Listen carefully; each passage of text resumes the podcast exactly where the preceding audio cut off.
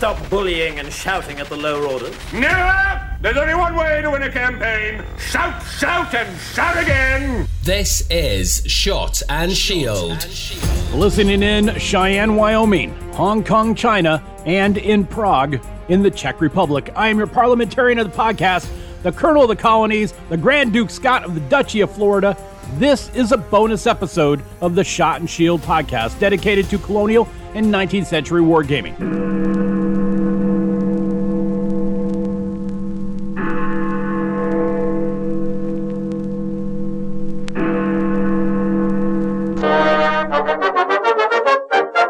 What are you waiting for? Come on, come on! Shot and Shield, your colonial wargaming podcast. The 19th century ended amid the glories of the Victorian era. Shot and Shield, a podcast dedicated to wargaming the colonial era. In those aristocratic Victorian days, when, as Disraeli said, the world was for the few and for the very few.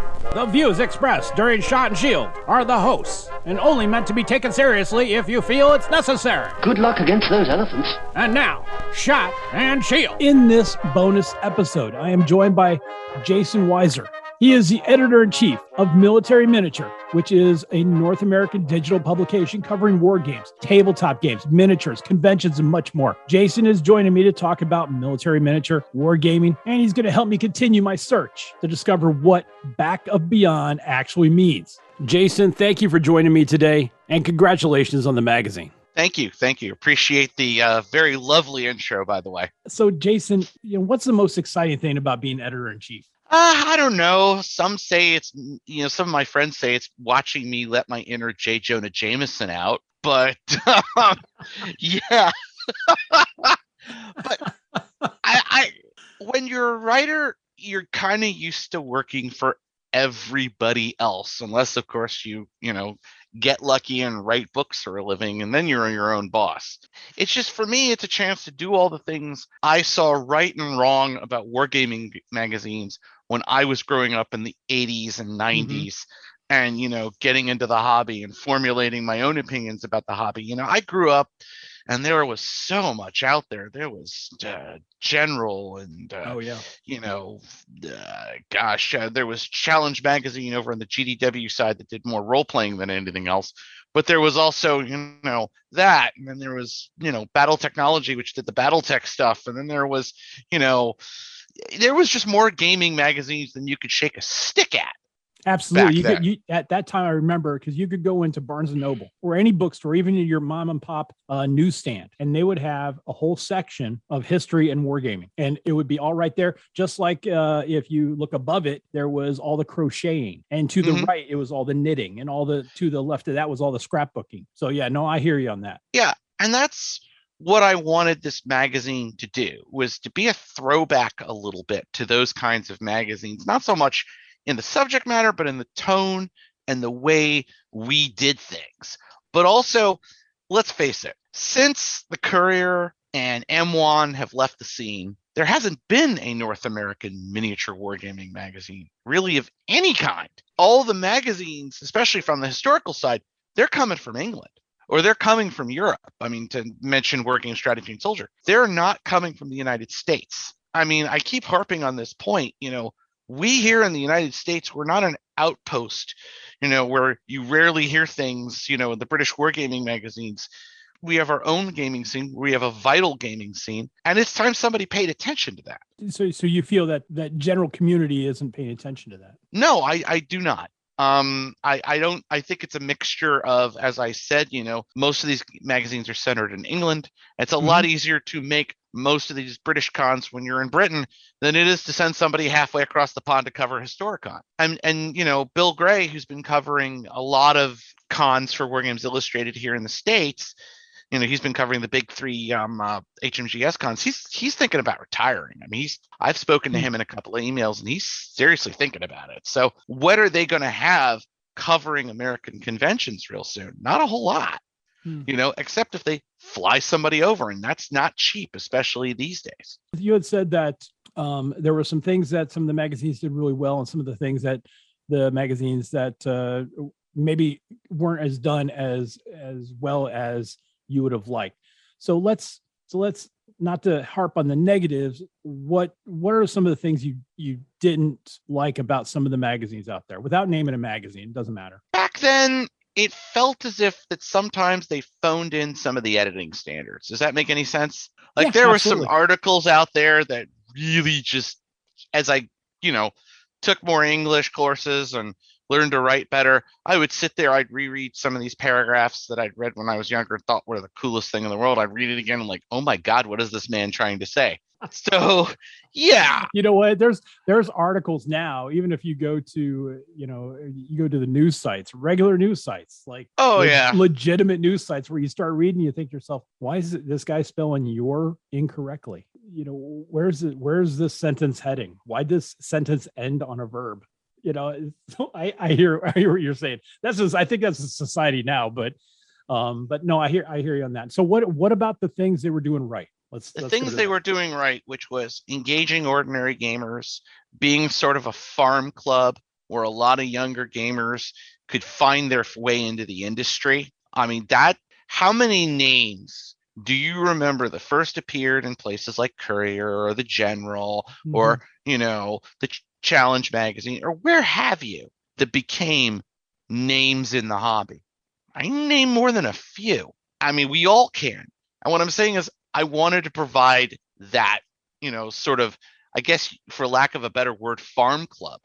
You know, hey, you got a good, you got a rule set. You want somebody to, you know, play test the hell out of, publish it in our magazine. You know, whether it works or not, we won't hold it against you.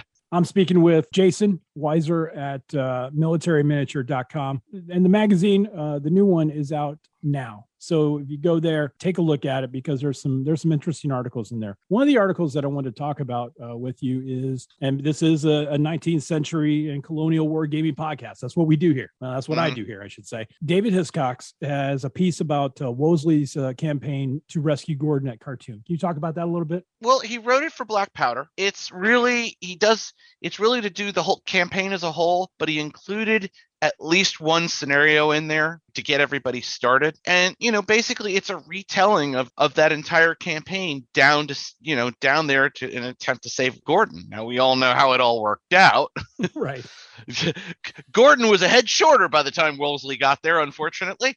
But uh, you know, the point is, is he did a really good job with it. I think people are going to like what they see. We've even got a little art in it from Johnny Shumate, some really wonderful photos to go with it. This is the kind of thing I want to do. I want stuff in the magazine that's practical, stuff that you know you can take out of the mag- magazine and make use of it. It's not just pie in the sky, endless discussions about dice probabilities that will literally put you to sleep. Absolutely. For my first convention that I ran a game on my own, there was some things that I missed. I used uh, it was a colonial game. It was uh, British Afghans.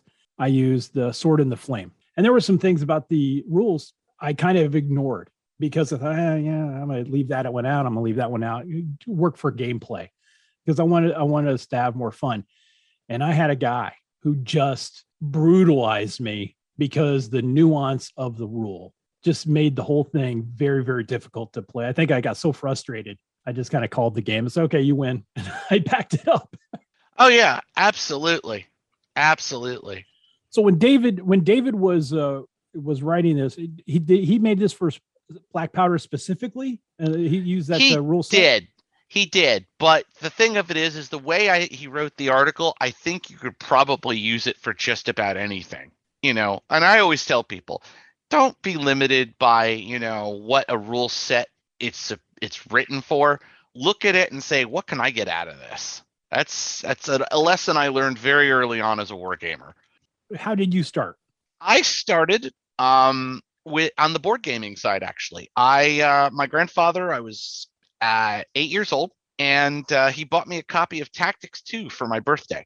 And I think he regretted that gift ever since that day until the day he died because that started the spark that put me here. Board gaming became role playing, role playing became miniatures, and that was pretty much all she wrote. I mean, my first, I will confess, my first gaming loves are, of course, World War II and the war that never was, but I did play a lot of colonials in my high school years. And I think it was because It was just something about the period that kind of has that whole Indiana Jones, daring do kind Mhm. of, you know, ah, it's all very sporting and all that. I think I weirded my mom out at one point because she said, you know, all the other kids are watching all these ma- movies made in the '90s. My my son's favorite actor is uh actor is uh, Errol Flynn and Gregory Peck.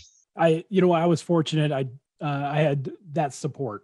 So that that support Yeah. I had, you know, it was the uh, when I when I did my stint in, in uh, uh, Advanced Dungeons and Dragons. Then my mom was like, uh, "So, what are you doing?" I know that feeling. For me, it was Twilight 2000, and I think my mom was very concerned when she saw me come home with a copy of the Office Tech Office of Te- Technological Assessments uh, book that they had written in 1979 called "The Effects of Nuclear War," and it was prominently printed on the cover. And she's seeing me bring this home, and she's like, "Jason, where did you get that?" She's probably thinking you're part of a cult or something. the whole idea of um, of this podcast, Shot and Shield, focusing on colonial 19th century, isn't to ignore that there are other games out there. You know, I know there's World War II. I know there's Napoleon. You know, Civil War, U.S. Civil War, which, as uh, the listeners know, I tried to avoid. Um, and that there's biblical, and that there's 17th century and American Revolution, and I I always found that the 19th century is so rich with all these different histories that could be gamed that doesn't get talked about even during the time that I've had this podcast on the air or on the download, I should say. I just I just ventured into the old radio guy. Um, the since I've had this podcast going, um, there's things I've learned I never knew existed. You know that I never even contemplated or even even entered my head. I'll give you an example: the battles uh, down in South America during the mid 18th century, uh, 1800s. they did, you know, and I'm almost I'm I'm well into my 50s, and I was considering myself somewhat of of a history buff, and to to actually miss that uh, blows my mind. There's another thing on on the current magazine, the one that's out right now, and that is, and I saw the title and I went, oh, that sounds fun. It sounds fun because to me it sounds it sounds back and beyondish. It sounds uh, colonial. It sounds 19th century. It sounds 19th century. The Syria Road Rally. I'm probably totally wrong about that. oh, But- unfortunately, yes, you are. Doggone it. Oh, shoot. But th- just the Uh. name alone, the Syria Road, Road Rally, and uh, Mike Byrne uh, wrote the article. I saw that on the cover. I haven't, when I get a chance, I got to dig into that. That sounds so cool.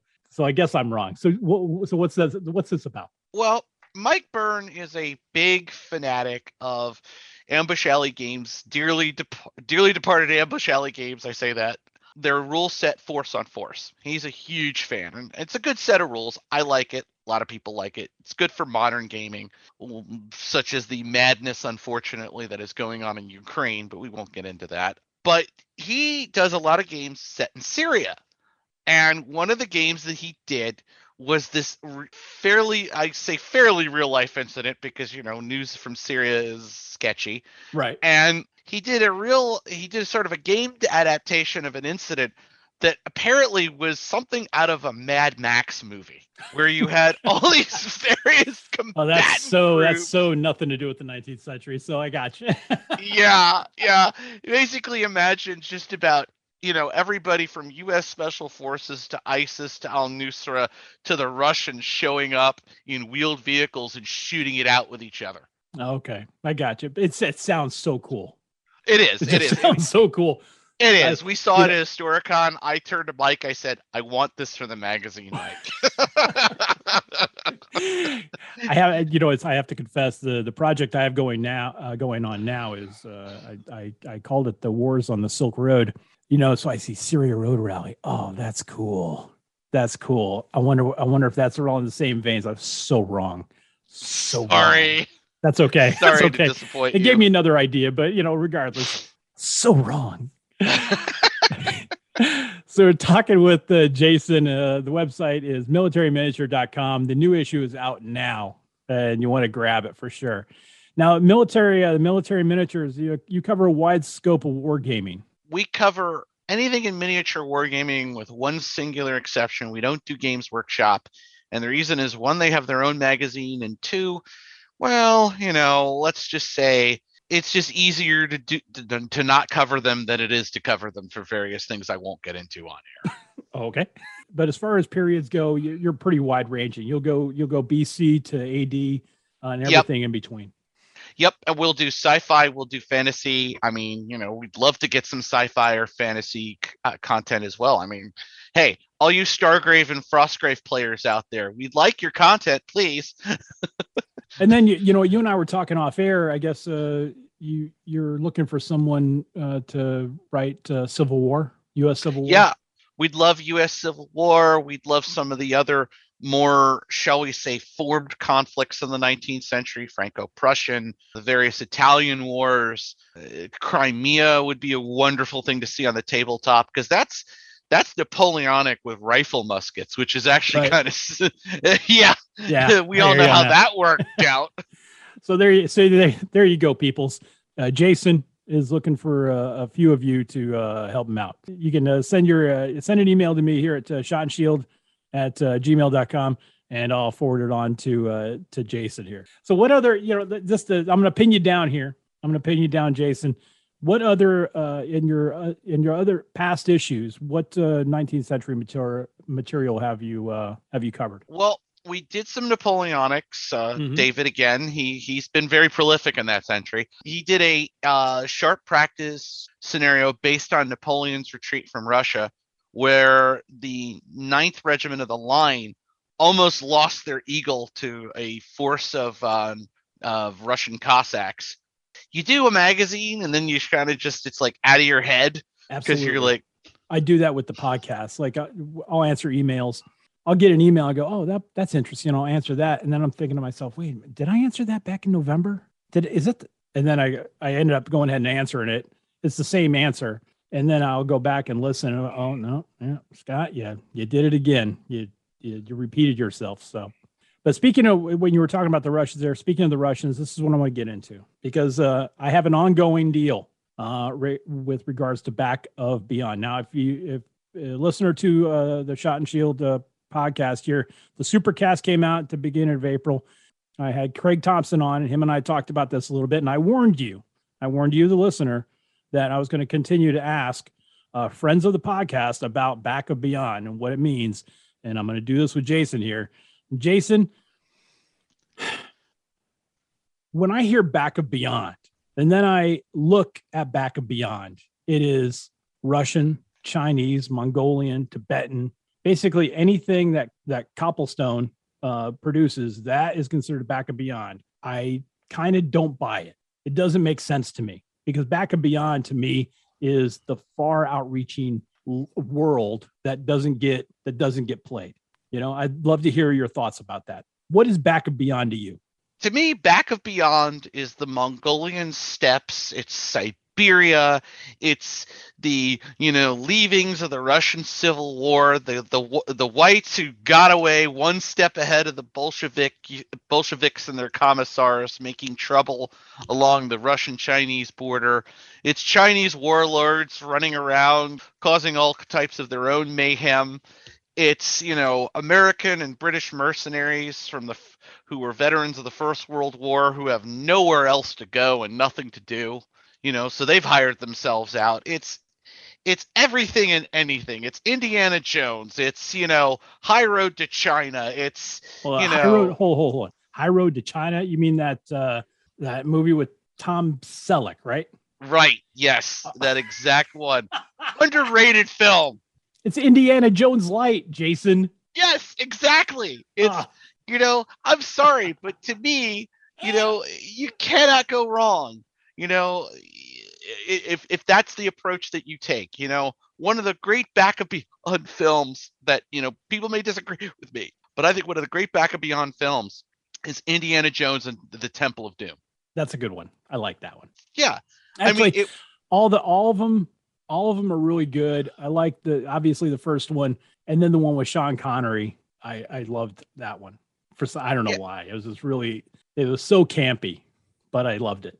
but the first two get that back of beyond feel that oh my god, we're out in the middle of nowhere, you know, digging up things we probably shouldn't be. And the third had sort of that feel once you got to the the the hiding site of the Holy Grail and Mm. you know that whole fight with the with the British Mark One tank dressed up with the turret and everything else. But yeah, but you get my point. It's it's all about that kind of absolute crazy that the First World War and the Russian Civil War left in these areas. And you know, the Bolsheviks weren't strong enough to really assert their 30 their authority out there in the until the 30s. The Japanese were another 10 years off. The Chinese warlords were all you know bickering amongst each other until Chiang Kai-shek you know smacked them all around. Um, and Mao Zedong was working in a Chinese bank somewhere, if I remember correctly. So you know this is a fertile ground for all kinds of wargaming crazy, as I put it. Okay. You make a good case. In my noggin, it's still when I hear the French in Djibouti in the 1920s, there's something that's very back of beyondish uh, for me there. I could I could agree with that. I mean, like I said, it doesn't have to be limited to that area. It's just that's what I think of. But like I said, all of those crazy post First World War colonial expeditions. I mean, if you really want to get crazy back and beyond stuff that's not in that particular region of the world, look at the Moroccan Rif War of the 1920s. Okay. Yeah. Yeah. You got a young Francisco Franco Mhm. making his reputation smacking the snot out of, you know, various um Spanish Moroccan guerrilla groups. I would totally go with that. I would totally, I would totally uh, go with that. And you're probably the you know the people's listening are probably thinking, what's that have to do with the 19th century? You know, in my in my mind, it's you know colonialism, uh, 19th century, and the back and beyond. Back and beyond is just for me an extension of colonialism. You know, what's what's to say that uh, the Bolsheviks and uh, the White Russians weren't fighting over who was going to rule the land and who was going to control that land and who's going to control that people? Oh yeah, I mean, you know, when you look at some of the wars that grew out of the Russian Civil War, the Russo-Polish Wars, the Baltic Wars for independence, the Russo the Finnish Civil War, that was all Russian colon parts of the Russian colonial empire saying, "Oh no, no, no, no, we don't want to be part of you anymore." and not to bring and then to bring this up too and not to be uh, not to get it too deep into it but i mean ukraine did the same thing back in uh, 1919 1920 Exactly. They had their they were really their own participant in the Russian Civil War. right I, I'm doing a lot of Russian Civil War myself these days. It's sort of my new Gonzo period, as I like to call it. I call it, you know, it's not just it's not just that back up beyond. It's that jazz age colonialism. Does that make any sense? yeah absolutely Yeah, it's you know, I mean, if you really want to get you know kind of crazy, you can do the Marines in Haiti or the Marines in Nicaragua. That's also yeah pretty crazy stuff no that's you true know, the, the one of the fun parts about it is, you know, every time you do 19th standard 19th century colonialism, many times the natives, well, let's be honest, they're not that well armed. no no not that well armed i think that one of the things that uh, end up coming down to is the rule set Yeah. you know because there are some rule sets out there that uh, uh, you know all things all things uh, being equal the europeans are always going to come out ahead which is you know and I, i've said this uh, many times one of the, one of the games that i absolutely adore um, in this period is the men who would be kings. It's one of my it's one of my staples. And it's a it's a basic it's very very basic it uses a little bit of point system. It, it breaks it down in a very basic way.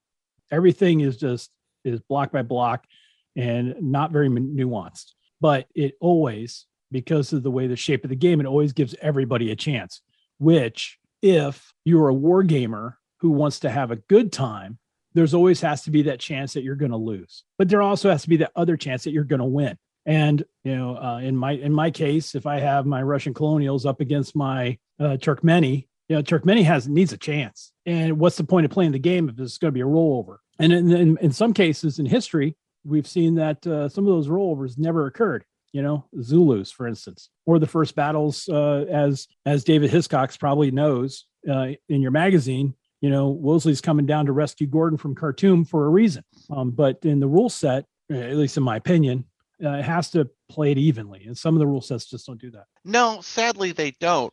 But what I love about Jazz Age colonialism is even the natives are packing bolt action rifles. Even they might have a couple of machine guns Right, and right, pieces of artillery. It's not so easy for the um, uh, colonial player to just show up and go, ha ha ha, I have a machine gun and 20 men with rifles Right. and I, I will I will dominate you. It's like, oh, that's nice. You know, we've got machine guns and artillery too. You could do it if you do it right. There's a 19th century flavor where everybody's kind of operating on the end of a shoe, shoestring.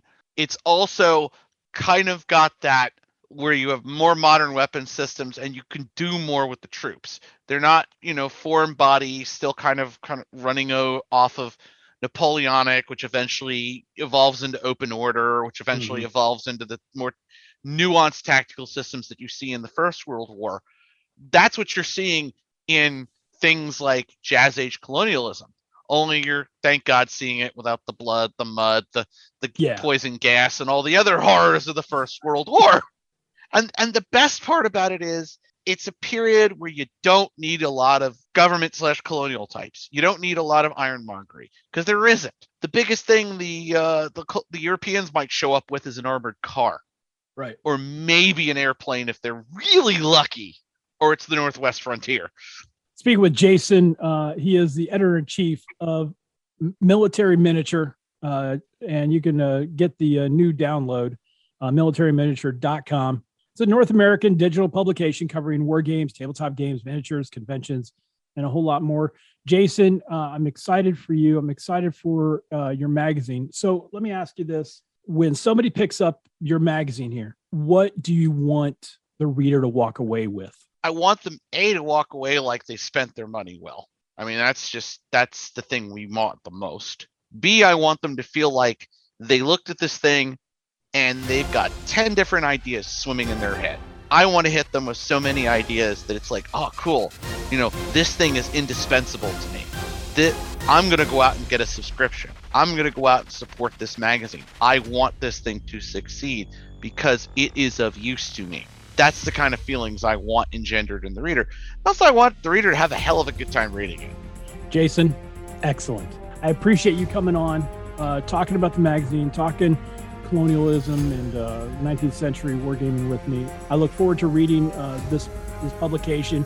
Going to go get my download now, and I, I wish you much success. And and you're going to come back. I'm going to have you back. That's a Thank that's you. a- yeah, absolutely. We're going to do this again. Jason Weiser, he is the editor in chief of Military Miniature, North American digital publication covering war games, tabletop games, miniatures, conventions. The download is now for the new edition, and you have been listening to the Shot and Shield podcast, dedicated to colonial and 19th century war gaming. You've been listening in Brisbane, Australia, Tel Aviv, Israel, and Miami, Florida, to the Shot and Shield podcast. I am Lord Scott.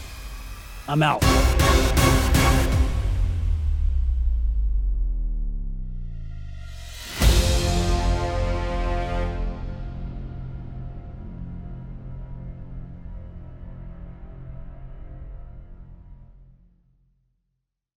This has been a production of the Experience 13 Podcast Network. 13! Your electricity.